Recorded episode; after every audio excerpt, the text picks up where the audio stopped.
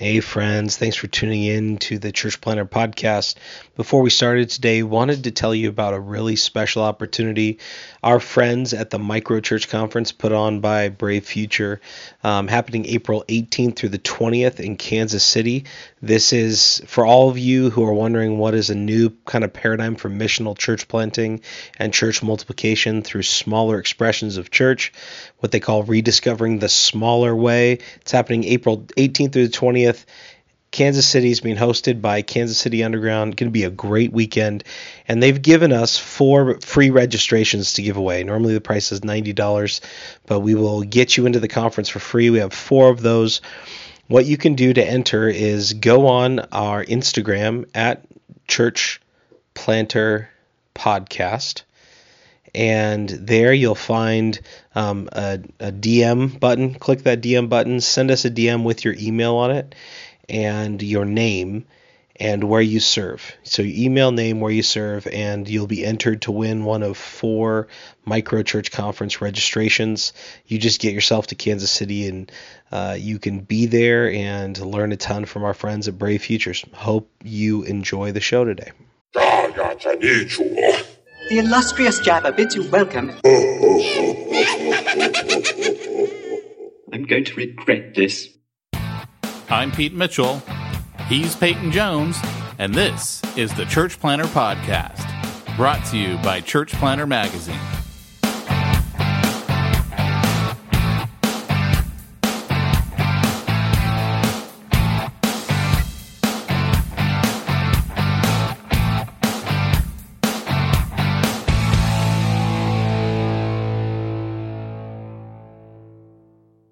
Hey, church planter, if you haven't checked out Logos Bible software yet, you need to check it out. It's going to help you look a lot less dumb than you actually are. It's going to make your sermon sing, and it's going to make your homilies roar. I that was the best I could do. I'm sorry.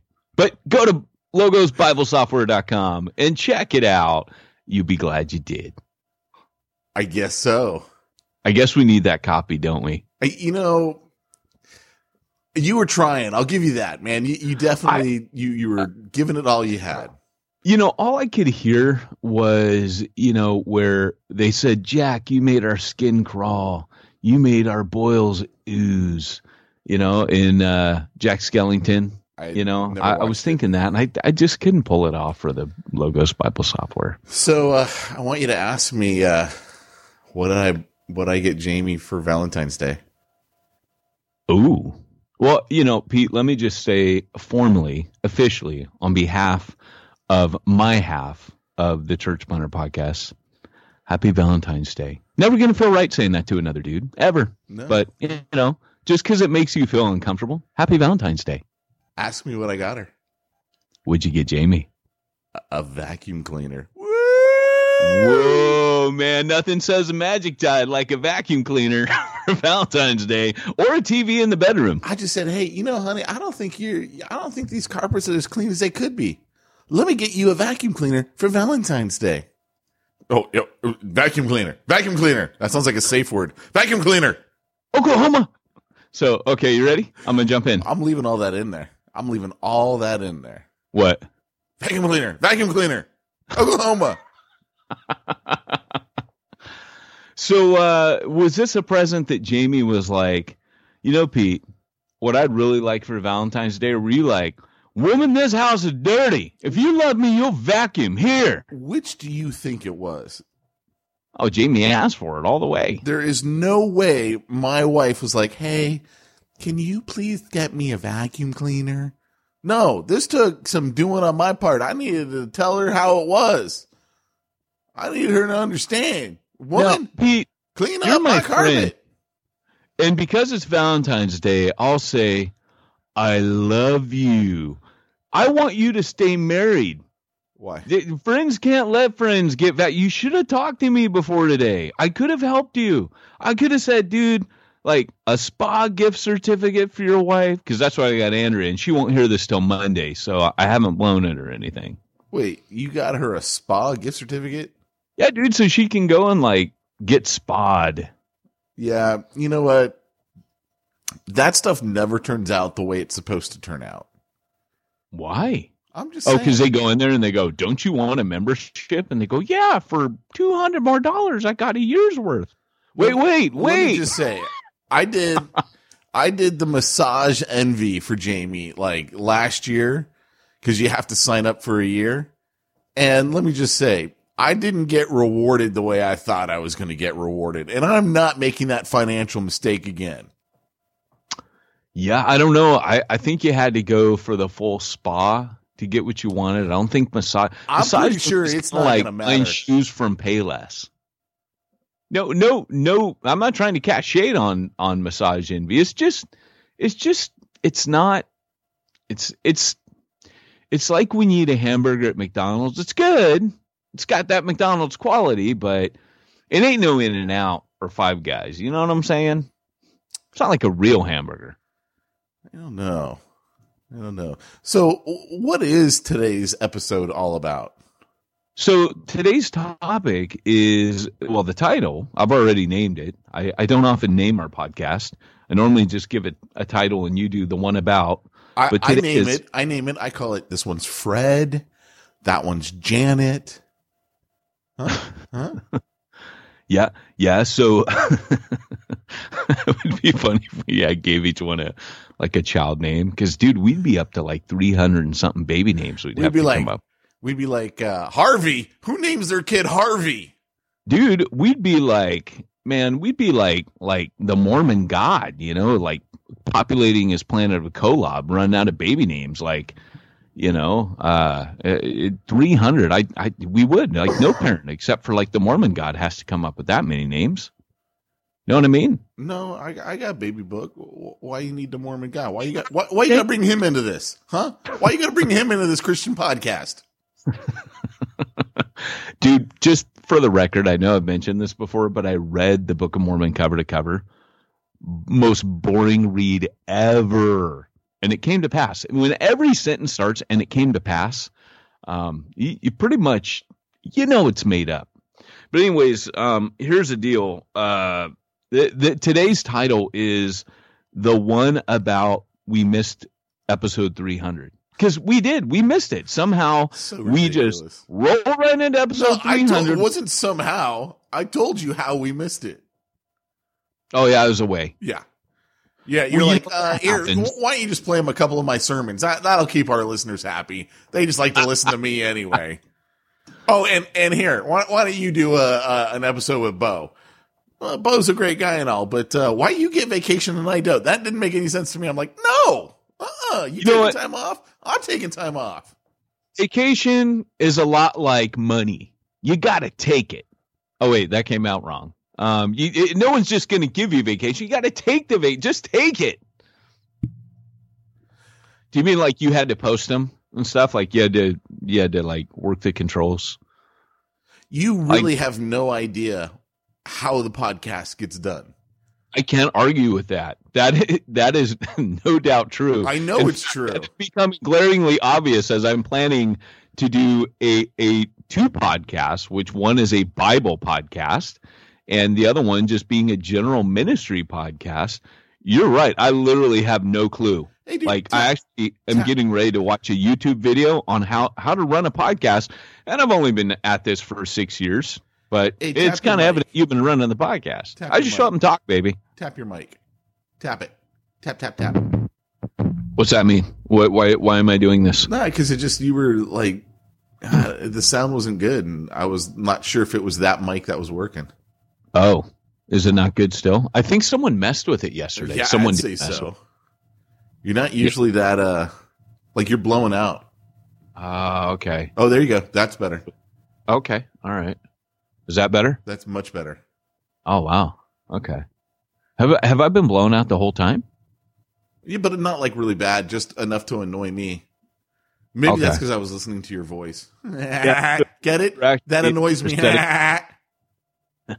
we're actually in here setting up a um, couple different microphones in my office, and uh, I think the the gremlins mess with things. Do you know how uh this morning I had uh, I had one of the greatest breakfasts you can have. I had eggs and bacon.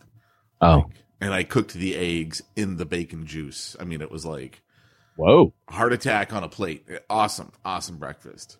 Only if you do it every once in a while, it's okay. You know, so And you, know you can. how I asked the wife for the to pass me the salt and pepper. Huh. I go, just push it, and she hands me the salt and pepper. Nice. Get it? Get it? See there. Huh? That was pretty. Yeah, yeah. Only was on good. Valentine's Day, baby. Just just push it. Here's the salt and pepper. I know that's what you're after. You, you you save you save those up for for special occasions like today. I'm telling you. You get my best jokes. So I did something kind of cool. I, I was proud of. So you know, I got daughters, right? So I'm trying to trying to let them know that, hey, when when a dude loves you, like he he's gonna he's gonna be romantic. He's gonna keep the romance alive. He's gonna do like you know little things. So I you know I got a little girl. I never had a sister, and you know I can say this now because my mom's gone to glory, but she had a hysterectomy when I was three. So I did not get women's emotions growing up at all, right? When I got married and my wife got emotional about something, I was I was like, "What what?" I thought I was in the twilight zone. Like no disrespect to my wife cuz she's sane when she's emotional. But it was kind of like what what what I don't have a box of like what's happening? I don't have a box to put this in. And um so, you know, it's funny, man, cuz I got I got daughters now and being married and having daughters, kind of like God going, okay, little late, you know, late, late bloomer here, but you got to learn this stuff. This is important. So I'm trying to learn like the female emotions and stuff. So we're in Starbucks, you know, maybe about five weeks ago, and I do a daddy daughter date with Liberty. She's 10, and it means a lot to her. It's actually my favorite time of the week is taking her out because if you guys don't do this with your daughters, I'll tell you what, like my daughter comes home, how's your day? It was good, you know, blah blah, blah it was good. how how was cheer practice? It was good. I take her out on my daddy daughter day and yada yada yada yada yada. Chatterbox, chatterbox, chatterbox. And I feel like I really get to know her, which is kind of cool, right? It it does somehow just spending that time with her, it it changes things. So, anyways, a couple weeks ago, we're out, maybe about four or five, and uh, she sees this Starbucks water bottle. Now, she has to take a water bottle to school. It's like a rule, right? Like, I guess they got to keep kids hydrated nowadays. So, she has to take this water bottle. So, she sees this water bottle and she goes nuts for it. And I'm like, oh, no, but you know who liked that? Is mommy. Maybe I get it from mommy. And it had like little hearts on it for Valentine's Day. And it was a fair play. If you're a girl, it was it was really cool.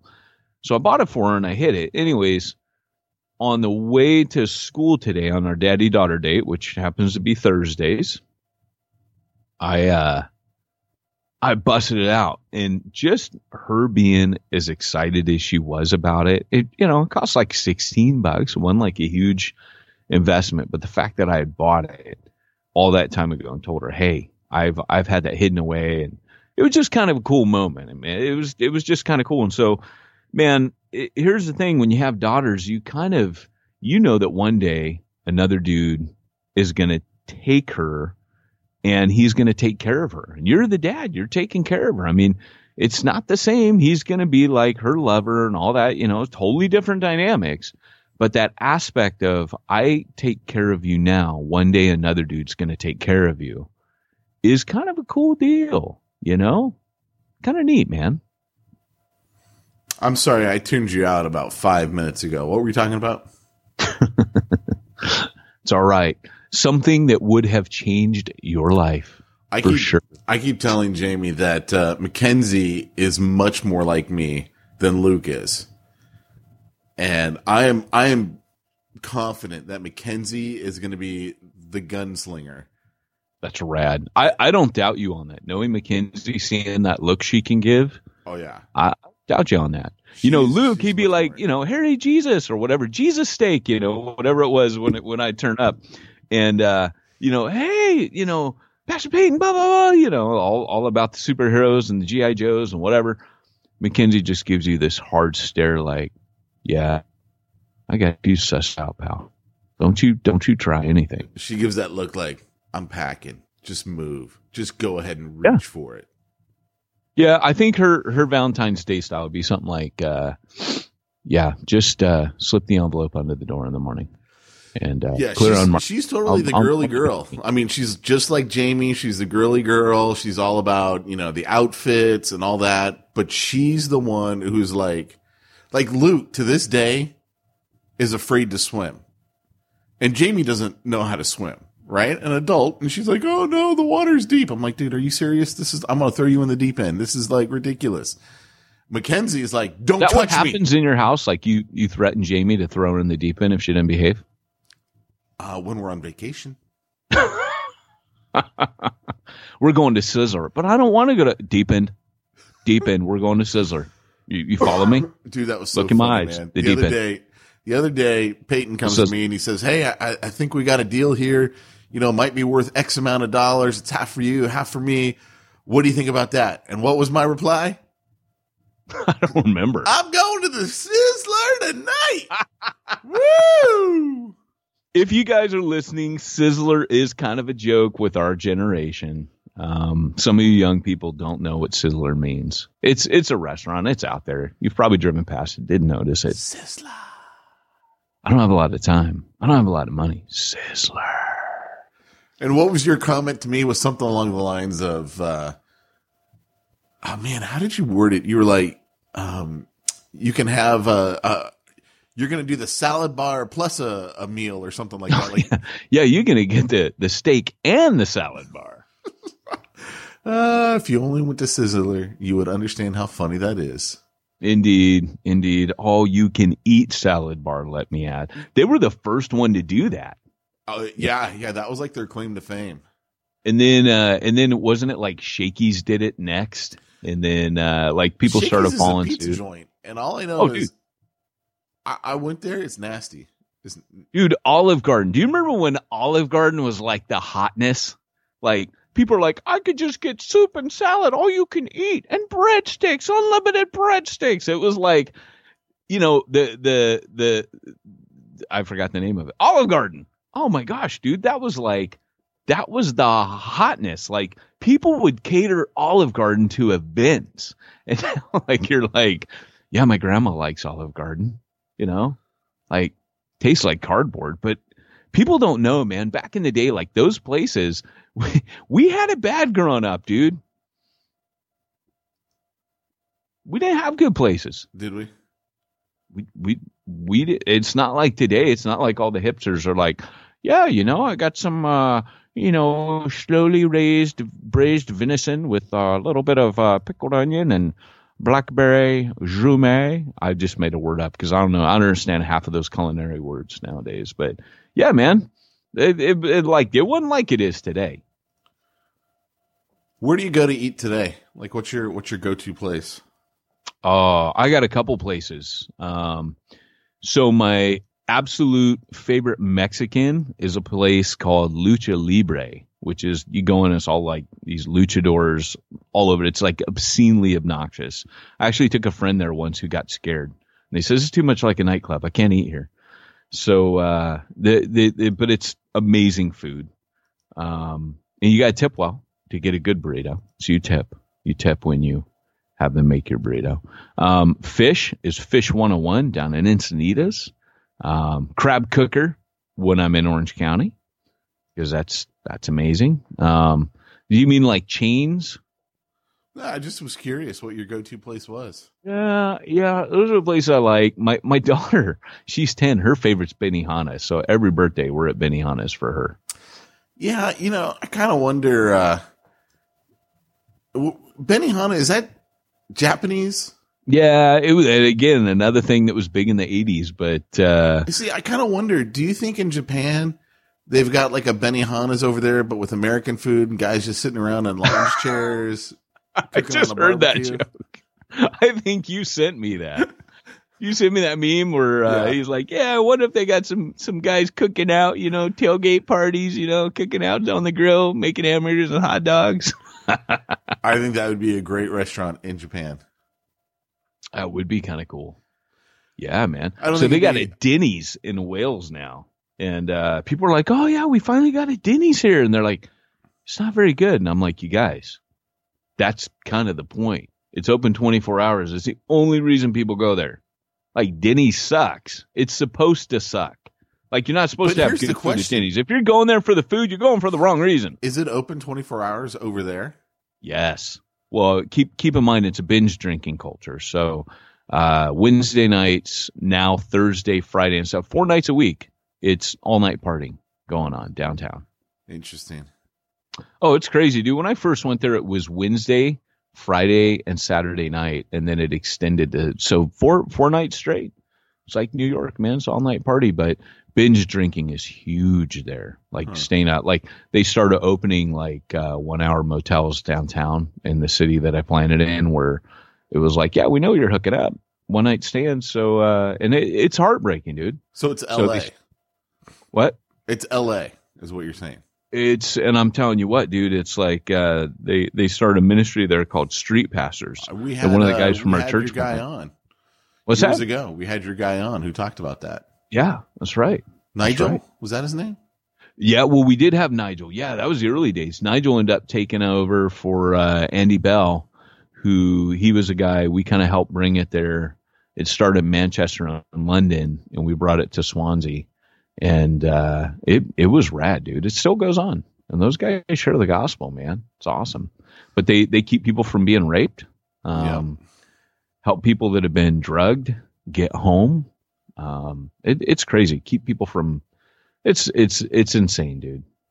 I, I it's like the Wild West out there. I think one of the things that impressed me the most, or not impressed me, but uh, made an impression on me, is when he was telling us a story. He's like, you know, we're out there, we're doing this, we're thinking, hey, we're really going to help these people. You know, the gals who are so drunk they can't even walk, they're they're getting raped, and we're stopping that.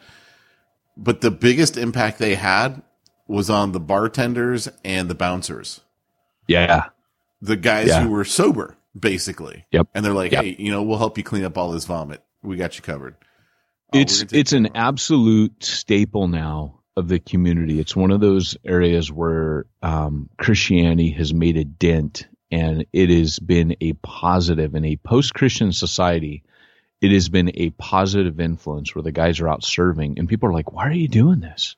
Like what? Like they can't believe that there's a group of people that just stay out there, and they have like police-looking jackets. You know, it says "Street Pastor" on the back and uh, and they're just there and they're there to serve and they just you know it's it's amazing man so they they get amazing gospel conversations uh, they're not supposed to they're not out there to proselytize directly but people come up and talk to them every single night that they're out there Sure. i want to talk like why are you doing that it, it's amazing dude it's super cool but um hey we're supposed to be talking about uh the, the we missed episode 100 300. 300. We, we were here for episode 100. Uh, yeah, yeah. I guess it's easy to see now how we miss an episode. I have no So- idea where to take that. Well, I mean, obviously, I can't remember what episode. Three hundred. It's been six years. Come next month. It's been a it's been a long haul for us, Pete. Lots has happened, and I don't know how to how to really take this episode. Do we do like what happened between 200 and 300 or do we just talk about the entire show is it kind of like we get to open up the whole treasure trove uh, uh, or pandora's box however you see it of what's happened over the last 300 So episodes are we talking about our famous, or our famous, our favorite moments from the show? pretty much My favorite moment? Uh oh. which was last week I know. I know. I have the best screenshot of you. Busted, you're laughing so hard. You've got like your your your head down on on your on your you're face palming yourself basically with your elbow on the table. You're practically crying. You're laughing so hard. Dude, I was And I- crying. and then right then Skype cuts out. And I was just, I was like, oh man, that was like the funniest story. And cause it was the internal struggle of, can I share this on the Church Planter podcast or not?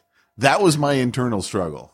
Which usually the the answer is no. You know, when in doubt, probably good to hold off unless you want to edit this episode. But in that case, I thought you were okay. I thought you were good. Yeah. Yeah. I thought it was too. You know, I thought it was too. I left. I'll- never left forget- a lot of the, the the subtext to be read in by the listener, and and that's what made it okay. you know, I, I never, I never will. No, I lost my train of thought. Never mind. Don't worry, it wasn't important. It wasn't. What have been some of your favorite moments on the show? Mm, uh, my all-time favorite is always, and it's my sense of humor, Please, and I please, know it doesn't. please be Phil Yancey. it was Philip Yancey Phil Yancey.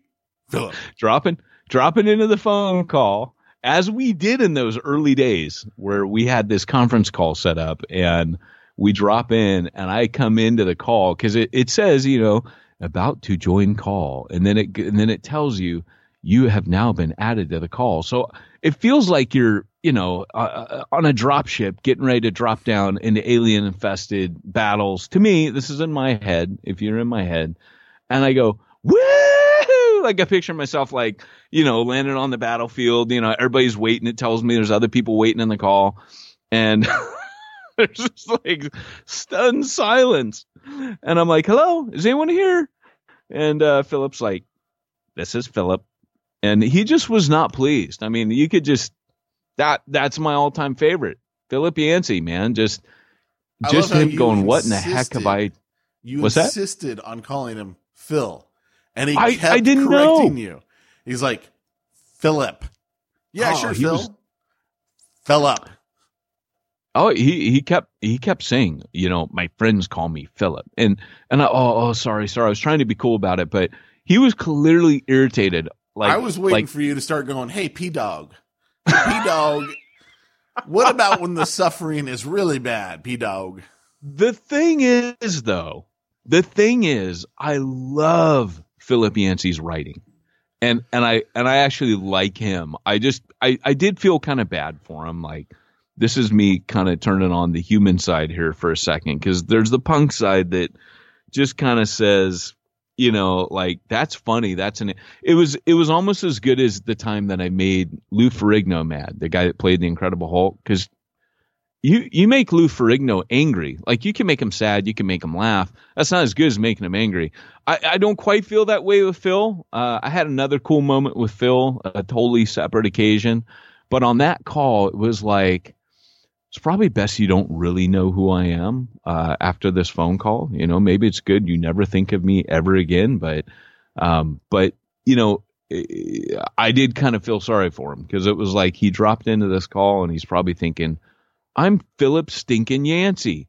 What am I doing with these two knuckleheads? And I'm sorry, I just thought that was kind of funny.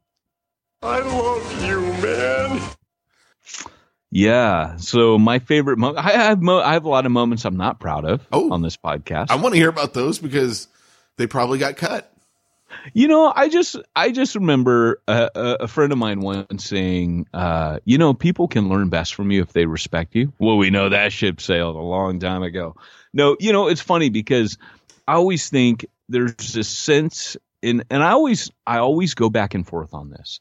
There is a sense in which you you as a leader, you on one hand you you have a certain degree of um, I don't know how to put it, like credibility, but then there's familiarity as well. Jesus had that balance, right, where he was very familiar with the 12 and yet there was still a level of respect. And and when when the guy said it to me, it was I kind of took it as kind of like old school leadership where like you were the pastor, you know. And you and I've talked about this cuz you're the son of a pastor and you've you you've you've grown up in that you know the truth, right? Like, I mean, your dad's rad, but I like your dad a lot. Um, but he's a human being, and for me, there's something about when I went to Wales, it it was no longer I'm this like persona, I'm this um, avatar up on stage, um, I am this public figure. It was I'll, I'll never never forget going to Wales and they said, "Oh man, they eat their pastors for breakfast here." And part of the Celtic mindset, particularly in a working class, former coal mining country where you know men just worked hard and died young. Um, there was a they they just they said, "Look, there's no putting on airs here. Um, this is working class. This is an industrial society." And you you don't you don't get to be the hero. You uh, i'm telling you if you're going to join ministry here get used to a lot of hardship get used to to people you know you're not going to have the respect you had in america. That's what my mentor told me.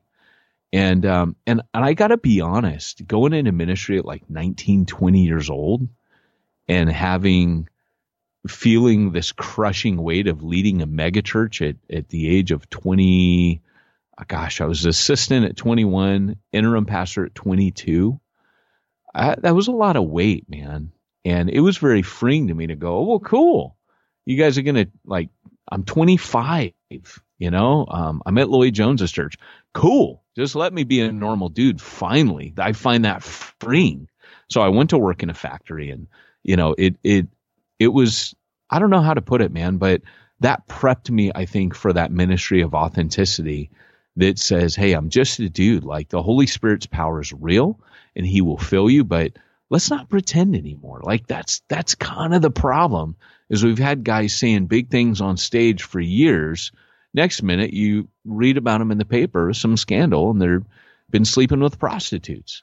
And that's been like the repeated, just this week, another mega pastor, you know, kind of had a fall. And if you play sound bites, there are very bold things and there are very sometimes seemingly arrogant things. And th- there's this persona i am the grand master and i just i know the next generation doesn't buy it. And so i've, I've struggled at times like what's the balance? I don't have jesus' balance. But uh, like i said I, i'll look back sometimes ah, should i said that or should i not have said that? And uh, there's there's a difference between being real and sometimes going yeah that was just a stupid thing to say Yeah, yeah, yeah. It's a tough mix, man. It's a tough. Uh, it's a tough uh, road to to go down. To keep that, It is, and yet at the same time, right? Like you look at Paul, and uh, Paul Paul says some things that God allows in in Galatians. Uh, we see him lose his temper with the high priest, and then he says about the circumcision group. I wish they'd just emasculate themselves completely. he's talking about circumcision. He's like, I, I, I just, I just wish they would move the knife up and cut the whole thing off. That's what he's saying, you know. And and whether the the the you know if what he's getting at is that they can't reproduce or that they would die or whatever, you're like, okay, that's too far, Paul. And yet, it's in there, you know. Paul, his raw emotion is coming through in the book of Galatians. Never never forget watching the documentary on on Lenny Kravitz. And they were talking about the album where he, you know, it's not over till it's over, his second album. And this this girl, his sister in law, is on there going, he's breaking his heart on that album. And that's how I always feel about Paul and Galatians is the dude's heart is breaking, right? And all the raw, unbridled emotion of a human being is just coming through Paul, and he's saying things and putting things on paper that people probably would have been like, uh, Paul, uh, scratch that out, get the white out, don't put that in there. And yet the Holy Spirit allows that stuff to be written. You know what I mean? Mm-hmm. And it's kind of cool. And and then you go, okay. And I don't disrespect Paul anymore. I just see his humanity, and that actually encourages me. But yeah, I don't know, man. Like, yeah, I, I look back on our 300 plus episodes sometimes and go, yeah, I wish I hadn't said that. There's been a couple times like, Pete, you got to take that out. couple of times. I finally told you I'm not fixing it. You want to do it, you got to cut it and give it back to me, and I'll upload it. Yeah, it was funner when you would just fix stuff. I got to be honest. Yeah, Now I, I had to think about what I said a lot less. Yeah. I'm not your employee. That's that's how this works. Dang, I need it. I, need a new employee then. yeah, but I mean, and I think too, you know, it, kind of what you're bringing up reminds me of. uh Man, I got to be careful how I say this. Talk about be careful what you say. Um, it reminds me of stuff that's come up this last week, and I don't remember who it was. I, I I remember one of the conversations I was having with a, a buddy of mine, but you know, we've had a lot of uh, right now in America, politics are just out of control. Both sides. I, I, don't. It's just Oh my gosh, dude. it's unbelievable, right? And uh, so the the Virginian governor, um, you know, is in trouble because he has a, a picture in his college yearbook of when he's in uh, blackface. And, um, you know, everyone is like, oh, he needs to resign. He needs to resign. And I just kind of feel like, like I am not a Democrat. like he's a Democrat. I am so not a Oh, Democrat. that dude's a Democrat. oh yeah. Oh wow. Oh yeah. Yeah, he's he's a Democrat. And um I assumed he was a Republican because he did a stupid blackface thing. no, no. No, he's he's a Democrat. And uh ironically with CNN they started listening to him as a Republican on TV. Are you serious? yes. See, it just shows that that so kind of prejudice. news. I'm not a Republican or a Democrat, but shoot, man, Yeah. that just But but I, here's, I, I made the thing. same mistake. here's here's my thing though is I look at that and I go, look, I, I'm not a Democrat. I'm, I mean, I'm so conservative. I'm not a Republican. And and I look at that and I'm like, there has to be some level of grace in our society where we go, look, you did this when you were young, stupid, and it was culturally acceptable. Not saying it was right, but I'm saying we're now going to crucify some guy because of something he did years, decades ago. Mm. And it's like, where's our grace as a society? Where's our grace where we just go, look, man, okay, I, I get it was a different time. I get that it was socially acceptable, even though it hurt a lot of people and shouldn't have been done. But let's have some grace for the guy. Well, I think it this is a depends on how you- And I'm so not a Democrat. and I'm saying that, right? No, no, I get you. I, I, I think it depends on how you. We've talked about this. It depends on how you handle this stuff. Like when you make a mistake, you have to really apologize sincerely, and and and people are more forgiving if there's genuine repentance. I think first he apologized and he came out. I think it was worse that he came out and said, "Oh, actually, that's not even me in the picture. Right. I don't remember." You know, then you know, like I, I, I think just a heartfelt, "Hey guys, I was wrong. I was stupid. I don't know what possessed me. I would never do that today." Um, back then, I mean, culture has moved on. It, we, we used to do that stuff. It was stupid. It was the seventies, um, or eighties or whatever. But, you know, and, and things have changed socially. Like, but you know, it's funny because I, I sat with my nephew who's African American. I have a lot of African Americans in my extended family. And I sat and talked with him and we were talking it through and he said, no, I, I don't think he ought to be fired. It was, you know, it was years ago and he's African American, but he said, but I think the conversation is very healthy, you know, for us to be having about this. But, you know, and, and, and I, he asked me what I thought. And I said, the thing is though, dude, like, I know culture's changed, but that even way back then, I would have been like, I ain't doing that. And I go, maybe it's because of how I how I was raised. Like my my mom would have shot me Right. if I had done that because the household I grew up in, my mom had two words that you cannot say the F word and the N word. And uh, we were like the Osbournes, dude, but the F word was too far and the N word was too far. Like, and she, my mom told me she sat me down once when I was young and she said, use the N word. That's like the F word. and gets the same punishment. And my mom was rad. I mean, she was totally like, you know, she, she lost friends. She came from the South and she literally lost friends. Um, a bit like that movie, The Help, for embracing African American people in her, in her home. And she was like, Hey, screw you. I'm willing to lose you as a friend. You're not the kind of friend I want to have then. And my, you know, she went on to be an ESL teacher and yada, yada.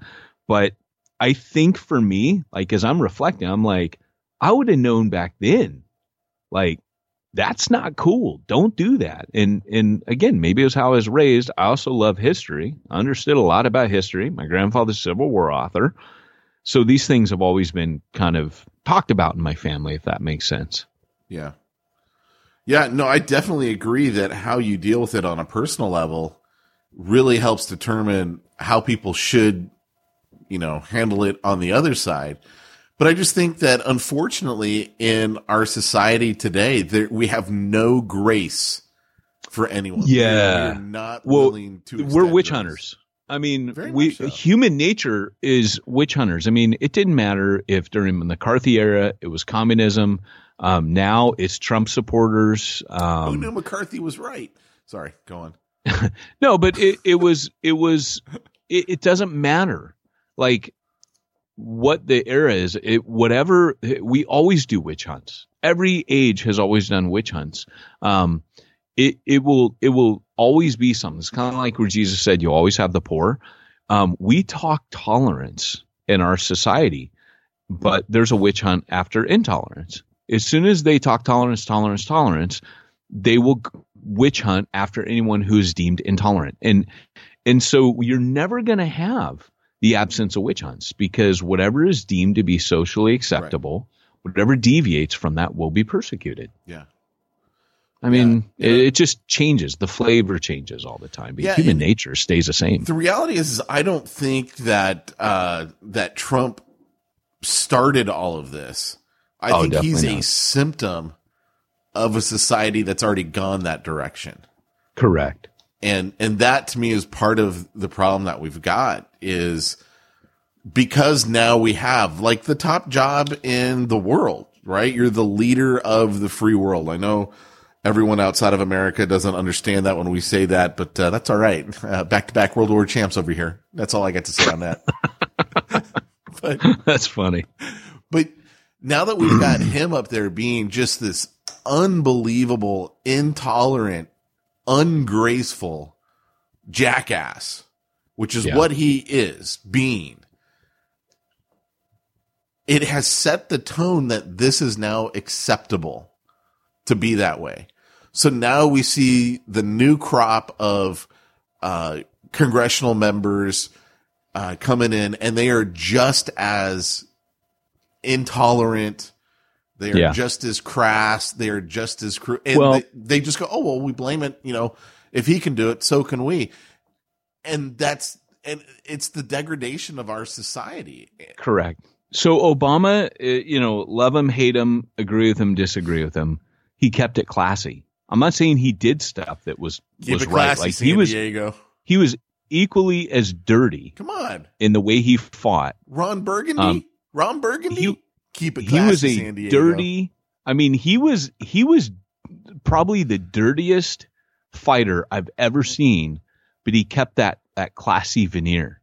With Trump, Trump came in just swinging. Like, do you remember when he went after um oh, who was the guy? Rand Paul. Do you remember when he went after Rand Paul and he started like poking fun of his hair and stuff and his appearance? No, but that wouldn't surprise me. He's like, uh, I mean, he goes, I mean, I could make fun of his appearance. He's doing this in a debate, and he goes, I mean, look at him. I got a lot of material. And like nobody's ever said anything like that in a public debate, nor should they, Right. right? The the the fact is Trump has his childishness has brought politics down to a level where now if you need to fight with him, you have to get equally as childish. So Pelosi's clap during the thing, childish, completely childish. I didn't Um, see if it. you're uh, reading through her reports behind him, now he's childish. Um, and and if anything, I think people around him are telling him, dude, grow up. Like start acting like like the world leader. I don't I don't think anyone around him is saying that because they know they will lose their Well, job. You can see a change in him though. And I have definitely what seen are you talking about? There's no change in him. Well, in in in the recent State of the Union address, there was a marked. now, I'm not a Trump fan. Don't get me wrong here, but there was a marked. I was actually a little bit shocked by some of the humility that he displayed in that speech a couple times. I was like, oh, that doesn't sound like him. He must have people either that or he's just, you know, like I'm thinking like maybe his daughter or people like that that kind of have come out saying, yeah, he does stupid things. But here's here's the thing is that um, what we're seeing now is we're not seeing anything. They've always been childish. They just had a veneer of professionalism, and that's eroding now in our politics. We're now starting to see how petty people really are um, coming through in politics. They've always been petty and they've always been childish, just like you and just like me. Um, but now you- you're seeing it. um, come through. So what's happening in our society is, and I believe a lot of it's the reality TV stuff. Um, that people are just they're seeing um, constant freakouts, um, constant meltdowns, constant, and and it's just becoming normal now. It's not even something that you're ashamed of anymore. You just you just hang it all out there, which also is stupid. I mean, Proverbs, going back to our earlier conversation, um, Proverbs says a fool speaks everything that's in his heart. that's why sometimes I look back on some of our stuff and think maybe I shouldn't have said that. But a fool speaks everything that's in his heart. So you're not supposed to, like I said, there's a difference between being authentic and and sharing, hey, I'm real and I and I think these thoughts, and sometimes just being stupid.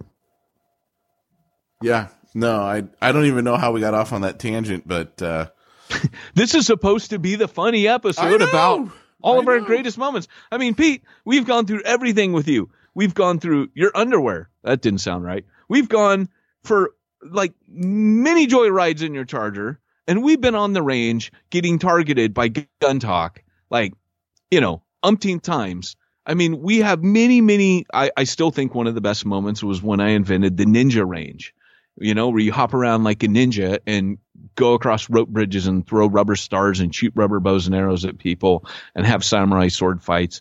I still think that's a winner of an idea that in my mind, I'll be a millionaire forever in my mind off that one. But, you know, So we had this this couple over our house a couple of weeks back, and uh, they've got a daughter that's uh, uh, she's on the spectrum with autism, and I I honestly wouldn't have known it had they not said it, and then I was like, oh okay, now things make more sense.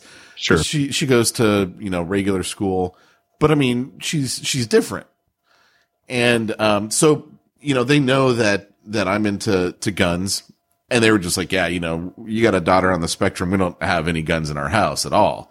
I'm like, totally get it. Right. I mean, makes sense.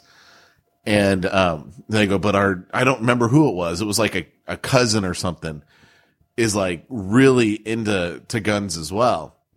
And so their kids are like, I think they said they were like uh, 11 and 10 and they get invited with, uh, with our friends' kids to go to a taekwondo uh, dojo. Like for a birthday party, they were going to do like a, you know, taekwondo thing. Yeah. And they go there and the, the kids that come from the gun family are like looking at everyone doing taekwondo. And this 11 year old kid looks at his brother and goes, so that's what people without guns do.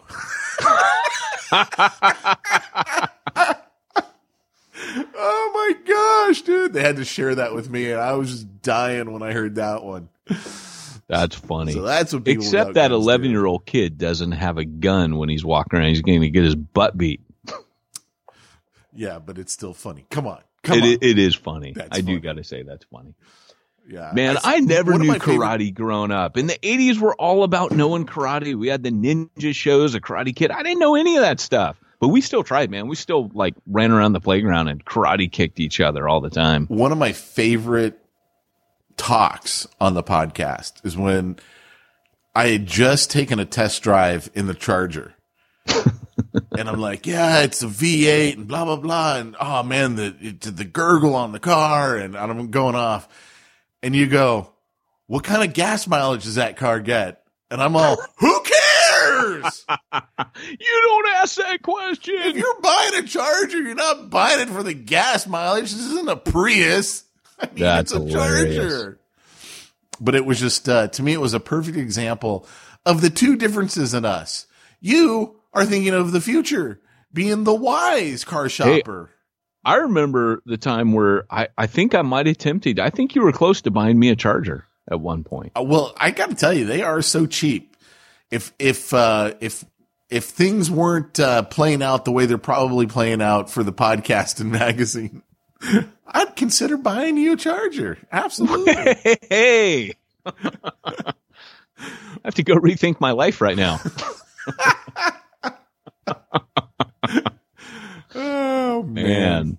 Yeah. So yeah uh, so you know it, it it's been fun man i mean we've we've you know, we've made fun of a lot of our our calling guests. We've we've called a dude in the field, which we've talked about this on episode 200. That was the early day, you know. Yeah. I'll we- I'll never forget meeting Michael Cheshire. Um, we drove out and we met him back in the early days um, of the podcast. I, I was a huge fan of how to knock over a 7-Eleven, and um, and he had a medical condition, but he had a really big um, belly. I can't remember what medicine he was on. He's like, "Yeah, dude, it makes me put on weight." But one of my favorite things ever, because it was just so him. Dude's got a, a funny sense of humor, but with his big giant belly, um, which did kind of like he was making fun of it. He's like, "Look, I look like a pregnant woman." We're standing in uh, the yard house um, up at the at the the host. I've never told this story, and uh, up at the hostess's desk, waiting to get seated, and I feel this like something pushing on me, and all of a sudden I'm being pushed into the the hostess stand, you know, which in the yard house is pretty solid. And I'm getting like crushed. And I turn around, it's Michael Cheshire, and he's just like pushing he's pushing his belly into me so hard he's like wedging me in between the thing. He's trying to squish me. It was like being in the trash compactor. dude, that's that was so kinda cool. funny. That was pretty funny. And I, I looked at him, he's just giving me this funny look, like, cause the dude's huge. Like, and I don't mean like weight wise. I mean, he's tall. Like no, that he's dude was big, big. guy. He's a big guy. He was on some medication and they couldn't let him lose all of the water so quick. That's right. So they did like all these these medical tests, and he was he was supposedly. I mean, I don't, I don't know, but He was, he was swollen. Like you no, no, could no. see, he, like he his was body was incredibly healthy, except for the size. But they couldn't let him like lose all of that water so quickly. They're like, that'll be way too too bad for your body. So we need you to lose this water slowly. Yeah. So Oh, dude, it was rad. That, that was a pretty funny moment, I gotta say. yeah, yeah, Oh. that sounds like a funny moment. He was he was funny when we interviewed him in that restaurant and all the the plates are clanging and I mean we're That was kind of cool. I like that. I actually thought, man, this is a cool way to do an interview, like in a public spot, you know? Yeah, that was like episode 16 or 17. It was way up at the beginning because we had talked about him on every episode. Almost ex- like we talked about him on everyone, and then we meet him, interview him, and then we're like, okay, that's it. On to the next one. Well, he was going through a rough time at the in in, in those times. Well, I, I don't know if we really saw him at his best, but He was he was I'm- only starting to go through the rough time back then. yeah, yeah, Yeah, we didn't know, and he told yeah. us afterwards. Yeah, and- yeah. we're like, oh, okay. But you know, it, it's funny, man, because um, the uh, gosh, like we we were doing a themed issue on Mars Hill right when it blew apart, and I remember at that time being like, this is weird. What, why is there this like kind of guardedness? Like, what's I had no idea. Like, Mars about to blow apart. I do it on Acts twenty nine, and uh, man, I mean, you know, it's you, you it's were breaking it's up been there, quite so a we, we missed all of what you just said. Oh, m- maybe it was best that I didn't say. I was just talking about we did the Acts 29 themed issue. We didn't know it was going to be like it blew up that month. Remember that? I, I didn't know Acts twenty nine blew up. Well, you know, like the Mars Hill thing blew Oh, up, yeah, and yeah, uh, yeah, you know, and and I remember at the time going, "What's what's going on?" You know, like that something's something's not right.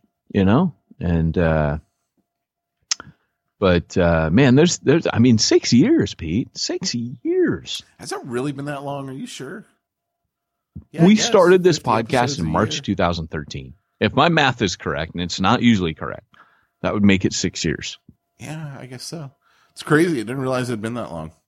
Yeah. Church Zero came out. I remember, in fact, I remember we launched the podcast. I stood at Exponential in Orlando at a table, and I was obnoxious. Were you there? You weren't there. I was so obnoxious. People were walking by. I'm like, "Hey, your wife called," and I'd hand them this card, and I'd be like, "She says listen to this podcast," and uh, it it was funny, man. I just kept saying all this stupid stuff, and the draw to my booth back then. Uh, I had I was advertising New Breed, Church Planter Magazine, Church Zero, and I had Mr. T at my booth. And uh, when I say I had Mr. T, I had the Mr. T doll from the '80s, and uh, I think I had a He-Man action figure. I had all these like '80s toys on there. People were like, "Dude," and they're stopping by. So if you remember that all those years ago, that was me. We met some of our uh, of our longtime friends at some of the conferences that we've been to. Like that's where we met Tyrone, White Tyrone. Yeah. Formerly Yeah, known. we, you sorry. brought the dolphins that flew around the. Uh, you know, it's amazing because we're on really good terms with Exponential. It's amazing that they even talk to us because in the early days. oh man, the stuff we did. I know. Remember when they're like, we had all these interviews planned, like they're all video. In fact, it's funny because I keep seeing them pop up on YouTube. Our early days of Church Planter magazine interviews, and um, we've got like Vanderstelt, and Hugh Halter, and Caesar, and Brad and Lance, and um, we got all these people we're interviewing, and we had just scheduled tons of interviews at that conference. Then we found out you can't interview here. So we are like stealing little like secret back lots to, to interview. Remember that? Oh yeah. Yeah. We're like on the run. We're hiding out from Johnny Law conducting it because we're like, well, we got these scheduled. And at one point we ended up in the pastor's offices because we're like, well, they can't kick us out of there if Rick says it's okay. yep. That's where we did uh Derwin Gray. Derwin Gray. That's right. That's right. And then, uh, but you know, it, they just had a general rule. They weren't, they were, they, you know, they were right. They didn't want a bunch of people conducting interviews all over the place. But, um, but oh man, that was, that was hilarious. Oh, wow. I remember, what's that? I said it was. Yeah. Yeah. And, uh, it, I offered to sell them the magazine for $5 million. That I think is hilarious. Because So I go to Pete. So in the very early days, they said, "Hey, we, you know, maybe we buy the magazine and podcast, and you guys run it for us." And I was talking uh, with Todd, and and I, I I said to Pete, "Hey, you know, they're interested in buying it. How much should we?" And I didn't know. Pete goes, "Tell them five million dollars." So I went back and I told five million dollars, which to me is hilarious because I was yanking your chain. I had no idea. So I go back and I go, "Yeah, Pete." Pete said, you know, five million dollars was.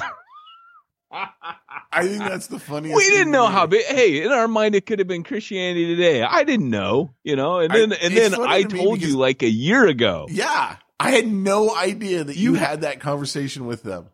You were teasing. You made an off the cuff remark, not knowing that I was going to go back and go, "Yeah, it's five million dollars." Oh my gosh! And so I told you last year, and you were laughing so hard you were crying. You did not, and I'm like, "Yeah, I totally did." So dude. Man, that we- if they would have offered me five hundred back then, I probably would have taken it. oh man, That's so funny. That's funny. Yeah. I don't know. I think some of our sound clips, like I still love Miyagi. Miyagi to me, when you when you sent that to me, I'm like doing the taco shells for dinner at my house, and I'm dying. I'm just dying. It's so funny to me. Yeah, that was that was a good one. I loved our sound bites. Still love our sound bites. Yeah, our sound bites are good. You know, we went through a season where you were playing that. That's a spicy meatball, and I I was like, oh, that's a weird one. I don't know what that. And then after a while, it became funny when you, you would don't play. remember that from the TV commercial? no, Mamma mia, that's a spicy meatball. That's so funny to me. That's an 80s TV commercial. I don't remember that, but it became really funny when you would start playing it. That's So- that's good. Or of course our favorite. That's it, man. Game over, man. It's game over. That was our favorite. You know what's you know what's funny? No joke on that one is I don't I don't really use it now that he's died. Like it's sad. Like it was really funny when he was alive. Now it's sad. I think I think when he died, we actually did play that. That's We it, did, man. as a It's game tribute. over, man. It's game over. Which is even funnier. Oh, you you died? It's game over, bro. It's game over. No, we did it in honor. We did it in honor of him because he was rad, dude. Bill Paxton was the bomb, Oh, he made every sci-fi movie good. Uh, including Weird Science, which I don't endorse. You go out and watch it if you haven't. Make sci-fi great again. just, just the scene where he's playing Chet. If you haven't seen him play Chet, just go on YouTube. Don't watch the whole movie. It's it's kind of it's sexual and deviant. And hey, I was unsaved. I didn't know any better. But definitely YouTube Chet and watch him, and especially after he transforms into the big blob monster. Oh gosh, dude, that is classic comedy. Hey, dudes. oh, I'm so disgusting. Make sci-fi great again. Come on. Yeah, and uh, I, I particularly like soundbite. The uh, I like all my oh brother were Arthal. You know I love those. You know, I don't know I'm if a party of one. those anymore. I don't. Yeah, I we had that one. them. Um, you know, it was really good, and I because I don't listen to our podcast very often, so I went Do through a stage where I listened to all of them. No, sir, I have no experience, but I'm a big fan of money. I like it. I use it. I have a little. I keep it in a jar on top of my refrigerator. I'd like to put more in that jar. That's where you come in. Wedding singer. I finally figured it out. Oh, is that what that one's from? Wedding singer. Yeah. Do you have any experience? That's that's what you should have said to Todd. Hey Todd, you want to buy our magazine? Show me the money. I think that's what I was unknowingly. I didn't know, you know, five million dollars. I can't believe that. I actually brought it up to him and said, "Hey, man, you know, I, I, you know, I didn't know, you know." So, um, that was. Did he laugh when you brought it up? He did. He's actually got a pretty funny sense of humor. I mean, he's he's actually a pretty cool dude. So That's funny, man. I see. I don't even remember telling you five million. That's what's funnier to me because I get to see myself just spitting off something off the top of my head because I Like, I didn't remember it at so all. ridiculous. Okay, so there was this there was this uh, joke that I told. I I did this with one of my best friends in in high school. Where I told him, "Oh yeah, you know Chuck Smith," because it, it is true that Chuck Smith used to have guys that would stand ushers that were packing heat in case because he would get death threats and stuff. And so um, there were some off-duty police officers that were there.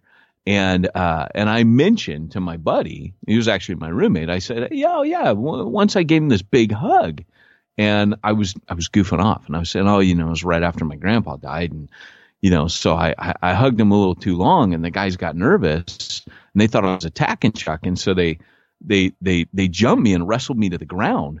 And next thing I knew, I had a gun pointed at my head, and it was it was it was terrifying. And I was like totally being ridiculous. It was like you with five million dollars, totally ridiculous. Years later, I'm over I'm overseas. I'm a missionary, and this story gets back to me. And and I go I call up my buddy and go, hey, I heard this story. I go, you're the only one I ever said that. And he goes, I know. He goes, I know it's crazy, like uh, you know. And I go, dude, I made that up. That was a joke. and he was homeschooled, so it's like I don't, I don't know that that explains anything, but he didn't get the sarcasm. And uh, and he's like, oh no, you mean? He goes, I've told that story a million times. Oh no! oh no! That's great. Yeah. Now I'm going to start telling that story. Yeah, urban legends that never were. Yeah, but too bad. but uh, no, it's been fun, man. I mean, you and I, we we've enjoyed this. We it, six years is a long time to do something. We've we've we've wondered if we should uh, should keep doing it. Should we should we press on or should we should we hand off? Should we give up the ghost? We've had all these discussions, as you do with anything you do, for a number of years. yeah. So what do you think we'll end up doing? Mm, mm, I'm consoling my magic eight ball. Difficult to see. Ah, you just don't want to say it on the podcast. I think we know what direction we're going. we don't know yet. We don't know how things are going to shake true. up, but That's we're true. talking about That's things. true. That's true. We might we might have some cool plans. That's all I'm saying. All I got to say to all of this is I made my money the old fashioned way. I got run over by a Lexus. Well, guys, here's here's the bottom line. If you couldn't tell by now, this this this episode had no redeeming uh, values at all um, or qualities, but you know, hopefully our podcast over the last 300 and something episodes has, and you've benefited. I I honestly think, Pete, when I look back, when you get down to the nitty gritty, as uh, Nacho says, and you get into our topics and you get into our topics and you see all the stuff we've covered. To me it's it's almost like a seminary education for church planters. I mean we've covered everything from different theologies to um, missiology to you know hermeneutics to homiletics to i mean it's just we've covered counseling mental illnesses. We've covered like it's been like a, i would say almost beyond I mean, we're not giving you Greek and Hebrew tools and stuff like that, but this has been like a practical ministry crash course. And like, it's not that crash when you've been doing something 300 episodes and, uh, you know, six years. You know what I mean? Well, as Batman says, The Church Planter Podcast isn't the podcast that planters deserve, but the podcast they need.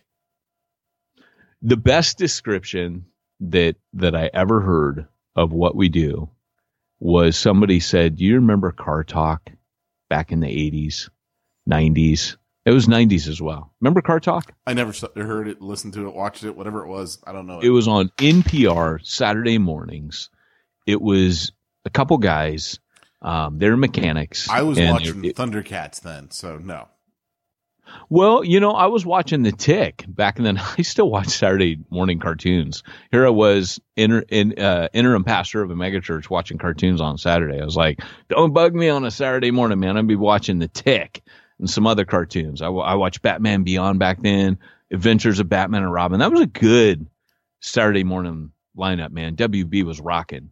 So, anyways, um, the uh, the, reality though is that um, what was I? Oh, car talk. So yeah, I'll go out and get my bagel, and I go get in the car, and these guys would have people calling in, going, "Hey, uh, you know my car," uh," and they would just talk them through it. But there was a lot of banner and a lot of chatter, and uh, and then you know they're going to fix your car, man. To tell you exactly what's wrong with your car and pop the hood. And I hope if nothing else during this time, Pete and I have been able to kind of pop the hood for you and uh, been able to to to help you, you know, kind of troubleshoot and get a little bit deeper. And we've had fun in the process as well. So with that, this is our final episode. Thank you everyone for joining not. us. well, I don't know. I just I felt like it deserved like that kind of a cap on it. It's not our final episode. But you set it. I think we ought to cut it off right here. I think you set it up perfectly. Final episode. Peace. I'm out of here. I think that's what we ought to do. but it's not our final episode. So we don't want to do that. All right. Okay, well, should we just tell them honestly? I I think so. We've talked three options. One is we keep going. The next option we've talked about is do we uh, stop it, just it, cut it off at six years? And then the third option is do we kind of transition to new hosts who maybe might do it better than we did? And that's kind of what we're talking about. I almost forgot. I almost forgot. We got an email this week. Oh, don't forget that. You were like, you have got to bring this up on the podcast. It was pretty good. So we had a dude uh, try to join Bivo Inner Circle. And unfortunately, uh, uh, I had just closed it down. We're not accepting any new members in the Bivo Inner Circle. So I had to like refund him his money. Man, what was his name? I got to find that email. Um, do you remember what it was by any chance? Someone knocking on your door? No, that was me. Here it is. Um, I can find Here it it. is. Here it is. So I just said, "Hey, man, uh, my apologies. Not getting this up on the website. We're no longer taking new participants into the program. I've refunded your payment. Blah blah blah. Sorry." So then he writes back, "You're killing me, Smalls. I had high hopes for a viable income and more time for the church. Are there any plans to restart it again in the future? What about the platinum? If you do open it up again, I'm very interested. By the way, thanks for doing the podcast and magazine. I suck at reading the magazine, but I've listened to every podcast. Great info on church planting, and I love the smack talk. You two are the only people who have ever given me an asthma attack by laughing too hard, and you did it twice. Boom! Right That's there. That's you leave on a high note. We got to exit the podcast right there. That's hilarious, man. You know what? Here's here's the deal. You uh, you you, you give a guy asthma attacks not once but twice. You know you've really hit podcasting gold right there. I'm telling you, that's who else can say that? I almost killed the guy twice and didn't know it. Oh yeah, with my words. I almost With my killed the guy with my words. I almost Dude. I made a guy laugh so hard he almost died. Not once, but twice. That's ninja esque right there. You know, it, it's not going to be up right away but you can look out for two other podcasts I'll be doing. One is called Bible Ninja, the Bible Ninja podcast, where it's in association with Through the Word. Uh, and it is going to be eight to nine minute chapter summaries every week of every chapter in the Bible. Actually, it's going to be a daily podcast. Yeah, I So say it's going to take you uh, probably what thirty years to get through it. If yeah, it's once 30 a years. No, it, it'll be a daily podcast, eight to nine minutes. You can use it devotionally. If you guys ever heard my Leviticus, um, we used to talk about that on the podcast. I was recording it in the early days of the podcast through the word. And, uh, you know, I'm, I'm going through all of the Bible in association with through the word. So, um, that'll be one. The second one will be called Ministry Ninja podcast, and it will be a podcast just about ministry stuff in general, not church planting. I think th- this is kind of where I'm at, Pete, is I feel like to a certain degree, I've said almost as much as I can about church planting, and we've branched out so much into ministry that there's times I'm like, I want to talk about this on this podcast, but it doesn't fit.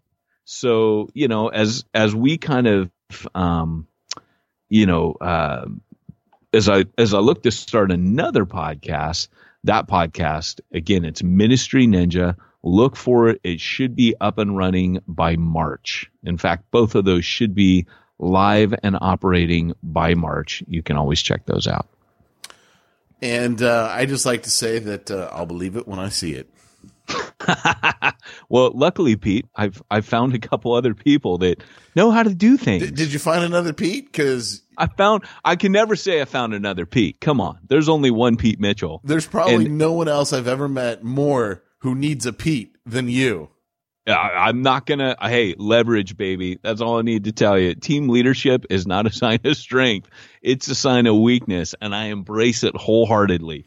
Yeah. And here, here's the thing, man. Um, really, uh, I'm I am proud of this podcast. I think Pete, what what you have brought to our podcast has been phenomenal. Like I, I honestly, I I kind of look at it. Some somebody said this to me this week. They go, you know, no, no uh, you we're friends, but he goes, I think your podcast, you know, they have a certain style that's very Peyton Jones, and I, I think, I think maybe if it was less Peyton Jones, I have a broader audience. And you know, when I come to think of it, I think it's it wasn't Peyton Jones. It was Peyton Jones and Pete Mitchell, man. That combination, smack talk, So you're saying grew out of you're saying if you had less Pete Mitchell, you'd have a broader audience. I would actually totally agree with that. I think no, I've been I saying that, that at all. pretty much since the I think- beginning. no, what he was pointing to was the flavor, and I did not create the flavor of this podcast, brother. The flavor of this podcast was largely you and what I mean. I will not be able to reproduce what really just came out of our friendship on here. And to be honest, I'm proud of that. I'm proud of just one guy who's not in ministry, one guy who is in ministry, and what that has meant to the podcast. Like that, that to me was a one two punch combination. It's kind of like Jerry Lewis and Dean Martin, right? If you had two Jerry Lewises, it wouldn't have been the same. Abbott and Costello. These these team ups are kind of like you need one ministry guy and one non ministry guy. You know what I mean? I, I know what you mean. I'm a non-ministry guy. I think you I think you nailed that one. or you know we we there's still people out there pulling pete to be their pastor there was that tribe there was that following pete mitchell's my pastor do you remember that Unfortunately for them. But I think by this point, now that they've really gotten to know me, they're like, yeah, no, that was just a joke. yeah no it, it was a joke but i think all of us kind of kind of secretly hoped at one point you might actually end up in vocational ministry So, It- uh, it- but let me ask you something. If if if you were to plant again, like I think you're planning on doing right now, oh it's happening it's on there's so much that needs to be done. How would you make sure that all the bookkeeping and payroll and taxes were done? huh that's a good question It deserves a good I don't answer. know. since it's our last uh, podcast, maybe. I don't know. I've been wondering that for the last six years. No, I'm teasing. Um, Simplify Church, Pete. What? SimplifyChurch.com. Wait, let me write this down. Simplifychurch.com. Yeah, that's right, Pete. They'll take care of all your IRS compliancy. They'll take care of all of your bookkeeping, even your tax receipts. I mean, listen, Simplify Church can do almost anything. They can cook you breakfast and they'll put the eggs in the bacon grease if that's what you need. And they'll push it for you, baby. It's wonderful. It's wonderful. All right. Well, guys, thanks for joining us today. Uh, this really isn't our last episode of the podcast because we do have sponsors. But hey, thanks for joining us today, and we'll see you next week.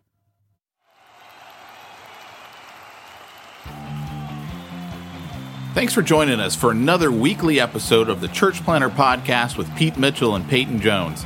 We'd love to hear your comments on this episode of the Church Planter Podcast. Visit us online and let us know what you thought at churchplanterpodcast.com. If you subscribe to us via iTunes and have enjoyed the podcast, leave us a positive review. The more positive reviews we receive in iTunes, the more iTunes will promote us to other church planters who would benefit from this show. This podcast is brought to you by the Church Planter Magazine, which is available in the iTunes newsstand or online via churchplantermagazine.com.